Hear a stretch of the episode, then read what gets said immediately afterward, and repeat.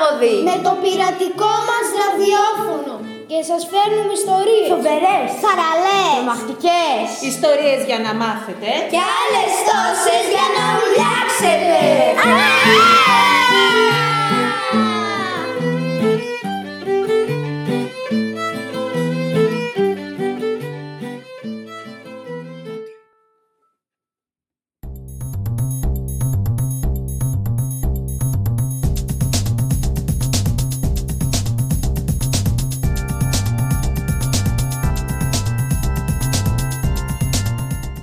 Το διαδίκτυο και οι παγίδες του.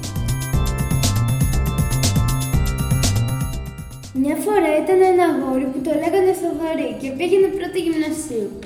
Η μαμά του ήταν νηπιαγωγός και ο μπαμπάς του αστυνομικός. Εκεί που έψαχνε στο διαδίκτυο πληροφορίες για το σχολείο του, του ήρθε ένα μήνυμα στο Viber. Γεια σου, με λένε Νίκο. Χθες πήγα μια βόλτα και ένα κορίτσι που μου είπε ότι είναι φίλη σου. Επειδή εγώ δεν έχω κανένα φίλο, τη ζήτησα το τηλέφωνό σου και έτσι σε βρήκα. Εμένα με λένε Θοδωρή και πάω πρώτη γυμνασίου. Θες να γίνουμε φίλοι. Ε, βέβαια θέλω. Επίσης και εγώ πάω πρώτη γυμνασίου. Και έτσι γίνανε φίλοι. Νίκο, σε κλείνω τώρα γιατί ακούω βήματα, μπαίνει κάποιος. Το έκλεισε και άνοιξε γρήγορα το βιβλίο της γλώσσας. Μπήκε ο μπαμπάς του. Τι κάνεις; Διαβάζω γλώσσα, μπαμπά. Αν έχεις καμιά απορία, πες μου. Οκ. Με πήρε η μαμά και με ρώτησε τι γεύση τούρτα να σου πάρει για τα γενέθλιά σου. Δεν με νοιάζει ό,τι να είναι. Εντάξει, εγώ κάλεσα τους φίλους σου. Διάβασε. Μόλις έφυγε ο μπαμπάς του, άνοιξε τον υπολογιστή. Ποιος ήταν. Ο μπαμπάς μου σήμερα έχω τα γενέθλιά μου. Χρόνια πολλά. Μου λες τη διεύθυνσή σου για να σου στείλω ένα δωράκι. Εκείνη τη στιγμή ήρθε η μαμά με τους φίλους και τις φίλες του Θοδωρή. Χρόνια πολλά! Ευχαριστώ, πάμε μέσα να παίξουμε.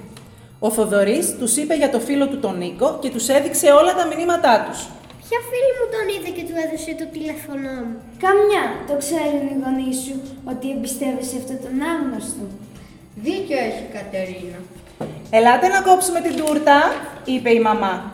Ο Θοδωρής κατάλαβε το λάθος του. Το είπε στους γονείς του και τους έδειξε τα μηνύματα. Ο πατέρας του τον συνέλαβε και τον έβαλε στη φυλακή. Το είχε κάνει και σε άλλα παιδιά. Επίσης, δεν ήταν 13 χρονών, αλλά 64. Δεν τον έλεγα Νίκο, αλλά σταμάτη. Ποτέ μην εμπιστεύεσαι στο διαδίκτυο.